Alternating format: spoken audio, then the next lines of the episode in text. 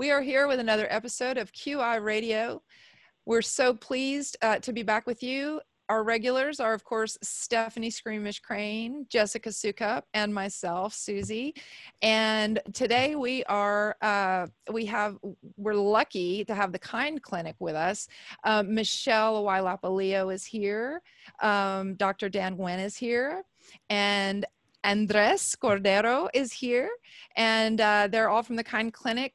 Um, Andre, uh, Andres is a uh, uh, he has a BA in communications from Trinity University and a PhD in human sexuality and sexuality policy leadership from California Institute of Integral Studies. Um, and he is now the patient advocate at the New Kind Clinic in San Antonio. We'll, we'll get to that in a little bit. And Dr. Nguyen, Dr. Nguyen uh, has received his medical doctorate degree from the Texas Tech University Health Sciences Center. Um, and now he has dedicated a lot of time with the kind the texas health initiative and the kind clinic family um, and he's a provider he's an actual you, are you're, you're one of the people we'd see if we went in yep. and of course our dear friend of the show michelle leo uh, is a very proud air force veteran she has a, a bachelor's from University of Texas Austin, and she uh, currently serves as a Texas County. I'm sorry, Travis County. Texas is not a county. Travis County Probate Court business analyst, and she is one of the um, most incredible activists I've ever worked with personally. I, I and I'm so glad that she's with Texas Health uh, Action and she's working for Kind Clinic. I just I, that makes me so happy that you're you're doing that. I, I, it's fantastic. Um, so the Kind Clinic, uh, um, just to give a little bit of a background, is uh, it started in 2015. Mm-hmm. Um, the Texas Health Action uh, has worked to promote and provide sexual wellness um, that that's free of stigma and judgment and has empowered the entire community through outreach and education, medical care, and highly effective health programs and research. And with that, I would very much like to say thank you for being here. Thank you for having us. All right, let's get going. Um, so, can you guys tell us a little bit about the Kind Clinic, its inception, how, why it started? It, where did it come from? Who, who, it, it, it just showed up in 2015. What, yeah, what happened? On? What was the impetus there? I can start there. Yes. Um, so it started a few years back. Um, it was called the Austin PrEP Access Project. So there were a group of individuals um, in the Austin area that uh, were noticing that there weren't any um, facilities that are available to provide easy access to PrEP. So a group of individuals got together, uh, they connected with um, a, a, uh, local provider, Dr. Cynthia Brinson, and uh, established a board essentially. And so they started uh, essentially offering PrEP access to uh, primarily uh, gay men in the San Antonio, I'm sorry, in the Austin area for, uh, it was a volunteer driven situation. So providers, um, everyone that was supporting the process essentially was volunteering their time and effort to do that. And it just exploded.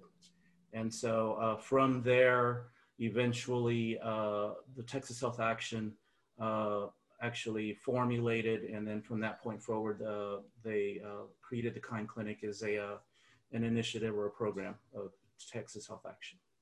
That's so cool. So, uh, you, I, I, I, I mean, I heard in the intro, and I've heard otherwise that y'all, you know, you have the San Antonio location. I also heard you're opening at Austin South location. Is that true? And when you come into San Marcos, because we need some kind clinic in San Marcos.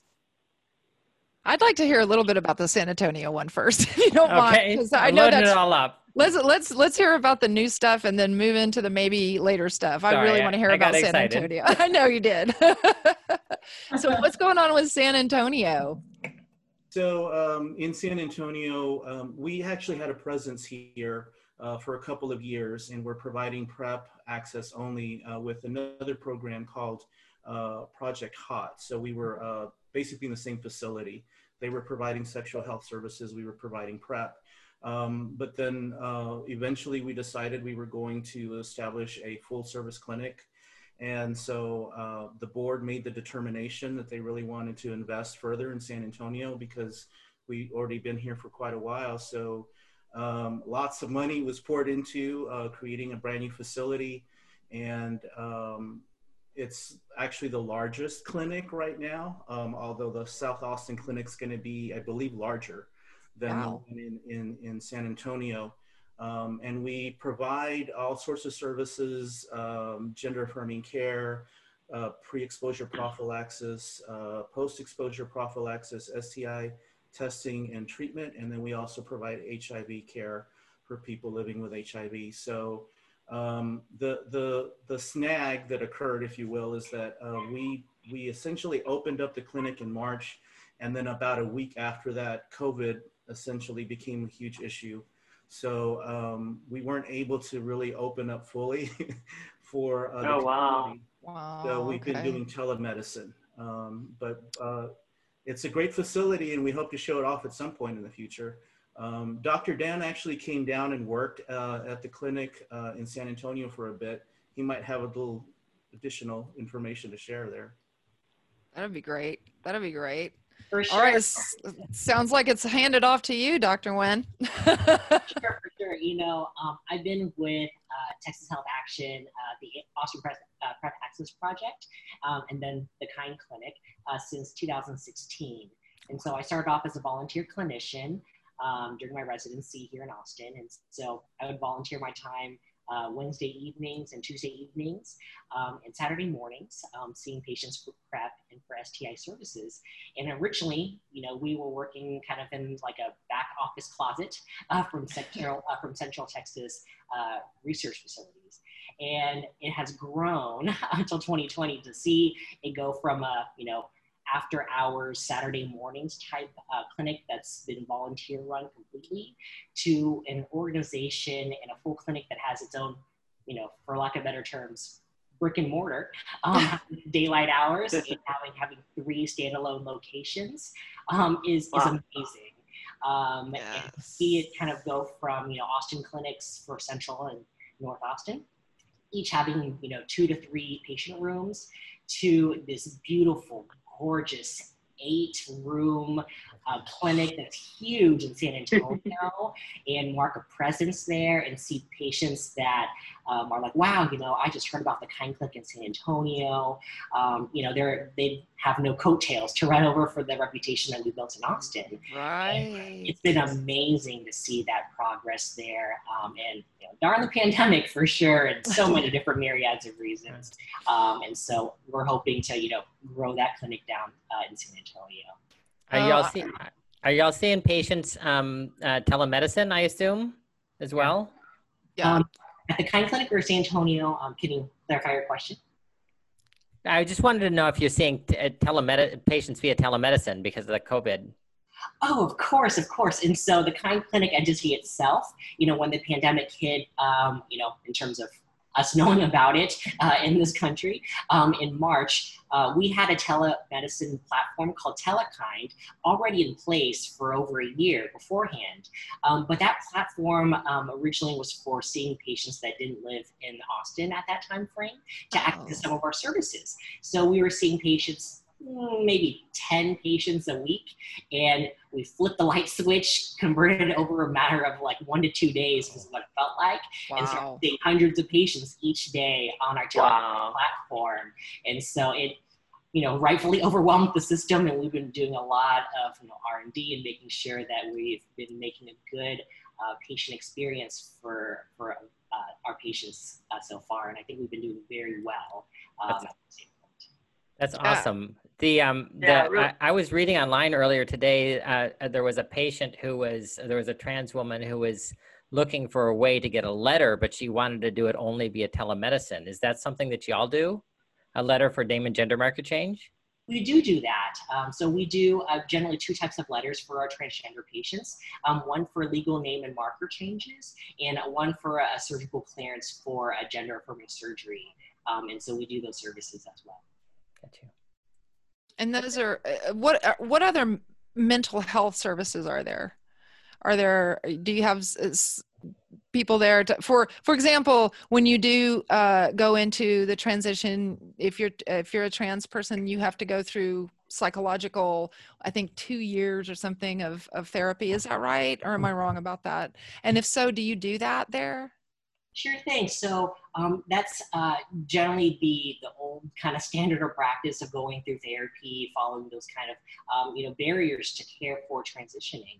Um, the Kind Clinic operates as an informed consent clinic, and in that presence, we um, review all the effects, the side effects of HRT, what things can kind of you know go down being on these medications um, from that standpoint, and have patients fully understand the risks and benefits of being on HRT once they sign on it, instead of waiting, you know, uh, a year or so, they can get on it in a matter of days to a week or so once they get their lab results and that, you know, form assigned. That As- is as- just incredible It's awesome. As Yeah, you were we're- you were you were talking about obstacles to care, you know that the informed consent model removes a lot of obstacles to care. Um, you also talked a lot about PrEP. Y'all don't require PrEP to um, to to start HRT, do you? We do not. That's good. That's good. Thank you. Yeah, the gender care program is really, and and Dr. Nguyen uh, said it perfectly. The gender care program is really a, a big one, and um, reaching demographics that have not had a lot of assistance previously. And Jessica, you're in San Marcos, so having telekind and bridging the gap of geography and a lot of the hangups um, with getting trans services those gaps have been bridged and you can see it in the patients that are coming in and dr Nguyen and um, andreas they can attest to that you're seeing you're seeing a shift in the population that's able to come in for care due to access Because of the telemedicine, you mean? So, Yep. so Yeah. theoretically, I should, you know, I have a list of, of places to get HRT in San in San Marcos, and it's a relatively limited list. Um, I can add you all via telemedicine.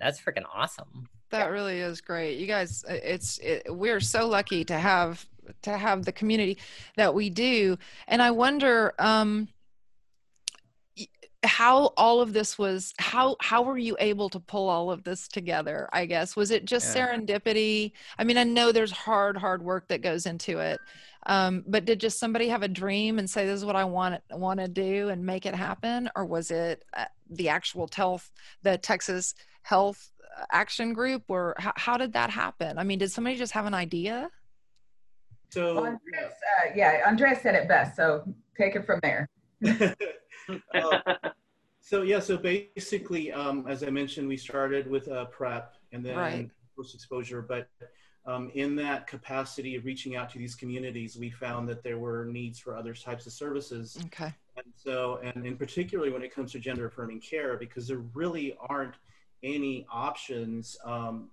um, that provide more comprehensive holistic care uh, Right. for folks. I mean, there's certainly options to get HRT. And so um, we actually had um, the previous uh, executive director of the organization worked with some staff that um, were part of the community, uh, part of the trans community to kind of sit down and figure out what would this look like. And um, so they got a lot of feedback from trans individuals in Austin and surrounding regions. And so, in addition to HRT, they looked at some of the other components of what holistic care would be like. And so, um, the board uh, basically said, Yeah, definitely, this is something we want to do. And so, it, it was put into play and it grew. Um, and uh, I worked in Austin for about two years as an advocate. What was really uh, great about uh, the community, uh, that specific population, is that we had folks coming in from all parts of Texas and even from surrounding states oh wow because Yeah. they there aren't many options again to to get the comprehensive kind of care. So especially Yeah. around texas Yeah, it's listen. Absolutely. I s- I Yeah. struggled and struggled and struggled to get decent hormone replacement therapy care. It it's almost impossible. So it's it's just amazing that you all are here. What what kind of training did you all go through in order to be able to provide um, hormone replacement therapy care, and what kind of protocols do you follow? Those kind of things. Doctor, yeah Oh, Doc- I think that's you. Sorry, Dr. Nguyen. Yes, I'm I'm pretty sure protocols Michelle. means Not like Michelle. you. For sure, for sure. Um, so, uh, in terms of you know, kind of providing for uh, HRT type uh, care, uh, from that standpoint, you know, a lot of it depends on the type of training that we've done during residency and uh, our scope of practice uh, during our specialties. So, my specialty technically is under family medicine. I do HIV medicine as well and addiction medicine. Um, but in terms of for uh, gender affirming care, um, I did a lot of that during residency through our training at that standpoint. So under Dr. Brinson and Dr. Wright's medical director guidance, uh, we learned it from that standpoint. Mm-hmm. Um, these days, it's been nice uh, that there are uh, lots of different, uh, a lot of different evidence-based uh, research on transgender um, hormone replacement therapy. And so um, we've aligned ourselves with a top-notch organization, University um, of Southern uh, UCSF um, from that standpoint, University of California, San Francisco's uh, guidelines, because uh, there's different types between the American Endocrine Society um, and theirs, and we decided to, to adopt their guidelines.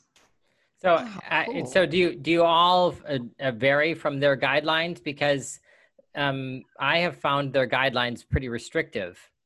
Sure thing, sure thing. And so, you know, um, for all of the clinicians at the Kind Clinic, um, you know, we do continuing medical education uh, through different conferences. We're very active at the Kind Clinic. Um, and so we go through yeah. conferences every single year, getting up-to-date information um, from, you know, experts in the field. And so um, it's just not those guidelines as well. That's why we kind of take it into our own patient population along with those guidelines. Like I said, they're just guidelines. Um, right. When we the outside of them, uh, we are sure that we have good reasoning from that standpoint and good medical judgment. Yeah, the interesting uh, other element alongside that is that you're developing the empirical data as the Kind Clinic is expanding. So as you're getting the increase of population, getting access to the clinic, that information is is is progressing. And so you're having a progress of knowledge of um, certain behavioral shifts. And as andrea said you know the holistic care and the full body care and mental health services. So by virtue of being around for five years and incorporating the gender care systems the data is also letting you know how to how to redirect and how to pivot some of the systems that were in place that's awesome. And so does that does that mean that you're tracking metrics associated with individual trans patients to see how they're performing on various protocols? That's great. That's amazing. That's pretty awesome. Um so uh, not to totally take it in a d- different direction but I, I would like to know uh, michelle this question is actually for you in in the regards to uh, THA and beyond kind clinic what are you guys working on? Yeah. Are you, are you mostly, cons- I mean, I know you're expanding, right? Um, are there any huge things on the horizon that you're looking at besides the huge things you already have going on? there are lots of things that have been developing. Um, and as Andreas and Dr. Nguyen pointed out, you know, during the, the period of COVID, um, there's been a shift of how to direct some of the attention. So obviously the telekind, um, uh, having people have contact free systems where they can still get their care so there's not a break in service not a break in care. Um, during you know the uprising of our black lives matter movement uh, we've we've redirected a lot of focus on getting various uh, parts of our community into care more easily. Um, and as a program the kind clinic has always offered um, assistance in getting in. So free care, bus passes, things like that, but trying to move with the changes of being in a quarantine situation where we have really interesting, um, uh, so some of our development items, um, we have interesting ways of reaching populations now that are just completely technology, uh, electronic based. So um, some of our outreach programs are having to shift towards how do we get to some of those population communities that can't get, you know, let's say San Marcos, where you have a college town and you need STI testing. We're redirecting a lot of the efforts into uh, different levels of mobility. So whether that is telekind clinic, whether that's uh, transportation. Instead of opening 10 new clinics, we're shifting the focus to how do we get to these patients or potential patients that otherwise are not getting any sort of services. Uh, and for, for me as a woman, you know, Andreas addressed that this started out primarily as a focus on um, HIV services, PrEP, uh, gay male care. Yes. It's also a shift towards, well, we added gender care. Um, I've gone into the Kind Clinic. I do most of my services at the VA. And uh, so I've gone into the Kind Clinic to see, you know, to compare apples to oranges and to see how women are getting care and how women can get access to these things, how women of color can get access to these things. So those are the focus points. And that honestly, the the board, we're so energized by by having the opportunity to shift directions. Um, uh, Andreas uh, mentioned that Dr. Brinson was one of the founders, and she's our primary. She's an HIV physician. She works in the jails, uh, the Travis County jails. She's actually running, um, you know, COVID um, trials. And so you have people that are boots on the ground that are so on the forefront of medical technology. And we're able to sort of cover the many fronts all at once, which is so exciting. But you can only do that by having uh, representation of your various community members. And so, you know, as Dr. Nguyen addressed, we have so much more access five years ago. And due to the focus on quarantine care, it's it's even more advanced and it's on a really fast running trajectory right now. So it's uh, it's so exciting. Uh, yeah. Um, yeah. So I was on this call today with a, and I'm going to get this, the U.S. Public Health Service, um, and they were talking about this this initiative they have at. I'm gonna re, I'm gonna put air quotes. Um, uh-huh. ending the HIV uh, epidemic by 2030. This is some this is an initiative that they are working on and they keep reaching they're they're reaching out out to people to do education and things like that what's that the fast track cities that's more information than I, I gathered from the phone call. So I'm sure. sorry. It was one phone call. You so. clearly know more about this than I do. can you talk about it at all?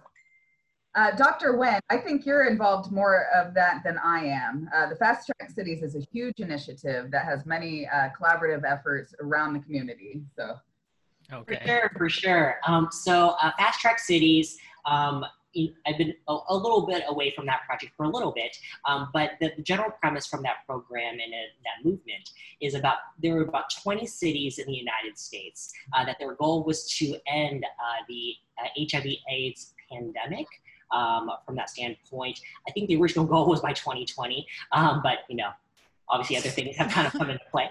And um, the goal was at that point was a, a threefold plan. Um, it was called the 90 90 90. And so when you can do the following things where 90% of patients are able to access testing very well, uh, 90% of them can know their status um, without it becoming in uh, an early phase um, of their HIV diagnosis as opposed to advanced AIDS. Um, and then there, uh, 90% of those patients are able to access uh, access to a HIV competent um, physician or clinician um, and start uh, on medications uh, within um, a certain amount of time. I think it's uh, like 72 hours or so. Um, so rapid start HIV medications. You can fully uh, get get um, all those patients onto medications. And the 90% of those patients, if you can get them to viral load undetectable, uh, generally below 200 uh, copies, um, makes them untransmittable. So um, undetectable wow. means untransmittable. You can't spread the virus. And so um, HIV positive patients in that realm are just living their lives, living awesome. their lives. That's amazing. Uh, so yeah.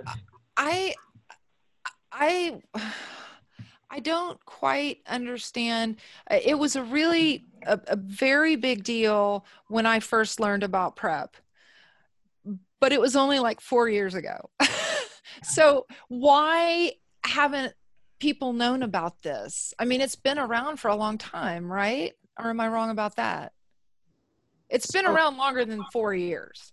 Yes. So, so, um, so PrEP has been uh, around longer than four years. Um, but as you know, I start with kind of the actual, um, you know, cause. So HIV, right? Um, that uh, diagnosis, illness, virus uh, is pretty young compared to other types of um, infectious agents. And so okay. you know, start with that from the, the 1980s or so, and we were actually treating it pretty okay in the 1990s um, until a certain point. So in general, those those uh, this retrovirus is not old uh, compared okay. to other types of um, diagnoses. Um, in terms of studies um, for taking two antiretrovirals, putting into one pill, ends up being Truvada um, and Descovy these days, and getting it tested for high risk HIV uh, negative patients in testing them to see, hey, you know, how well does it work? Um, obviously, people want to know um, the, the studies behind those things before they fully release it. And so that was kind of gathered over um, decades over like 90s, the 2000s, and so around 2012, 2014 is when it's fully um, for, for FDA on-label usage for HIV prevention. Um, in 2019, Descovy um, was released um, for FDA approval for HIV prevention. So currently in this country, we have two uh, medications at this time for wow. HIV prevention. Um, in terms of traction of, of gaining public knowledge, um, that is all advertising, marketing, um, and from that standpoint. And podcasts. there, there is also there is also um, the social stigma related to sexual activity, people living with HIV, gay men. So um, even though uh, PrEP had existed for many years, when uh, there was initial effort to get it out to people, there was this whole term called um, I think it was called a Truvada whore, essentially, which is so it was a stigmatization of gay men who were actively trying to engage in trying to take care of themselves. Essentially, uh, there were cultural influences that were trying to prevent people uh, from taking care of themselves and, in acquiring HIV. So, um, so there's a lot of that that happened at, at, play. And so there are a lot of people that tell me, you know, why am I just hearing about this? So uh, the, there were those influences as well. Thankfully, I think we're uh, moving in the direction of being a more sex positive community. Certainly, that's something that we really try to do a lot in the clinic. Um, there is no shame. We, we love everyone. We want everyone to express themselves however it is that they wish to, uh, sexually or uh, you know otherwise. And um, we just want to provide the information so that they can take care of themselves. So I'm just starting Descovy. So I'm just like to announce to the world that apparently I am a uh, Descovy whore, and I'm pretty okay with it. You know, whatever, y'all. Um, so moving on from that. Now that is a thing. great way. moving on from that. It's a good segue. As segueing. Um, yeah, uh, I don't really know how to come back from that. You go next, Susie. Well, actually, it, it's it's time to wrap up, and I think oh shit, the oh. fan was it's like the perfect way to wrap. it's cable. We can say shit if we want to. Oh. I want to thank you all so much for being here and being so open with us and and answering what may seem like silly questions. Um, but we really want we're, we're trying to get everybody to learn this stuff, so we ask silly silly which makes i hope that doesn't come across too too silly for you yeah. but didn't know any of this stuff before we knew it hey, right but please come back I, I would love to have y'all back and talk with us again this is of course you know we're just getting into our groove here and starting and we're y'all in 2015 so we're definitely working our way towards being y'all in 2020 um, and and i thank you thank you so much for being here well, thank you for having us. We, um, uh, Andreas and Dr. Nguyen can attest to this. There are some really exciting things that are coming in the next several months. So I think that it would be really nice to see you guys again very soon. We'd like that. Yay. Awesome. Oh, I will be, be talking to you soon then. Absolutely. Thanks, y'all. I appreciate it and have a great week. Bye, everybody. Thank you. Bye. Lovely to see you all. Bye, Michelle. Bye, everybody. Bye. Bye, everybody. You've been listening to Queer Invasion Radio. We're here, we're queer, and we need your support. So find us on Patreon or follow us on social media at QI Radio USA and listen to us wherever you hear podcasts. And don't forget to share our stuff and tell all of your friends. Thanks, Thanks y'all. y'all.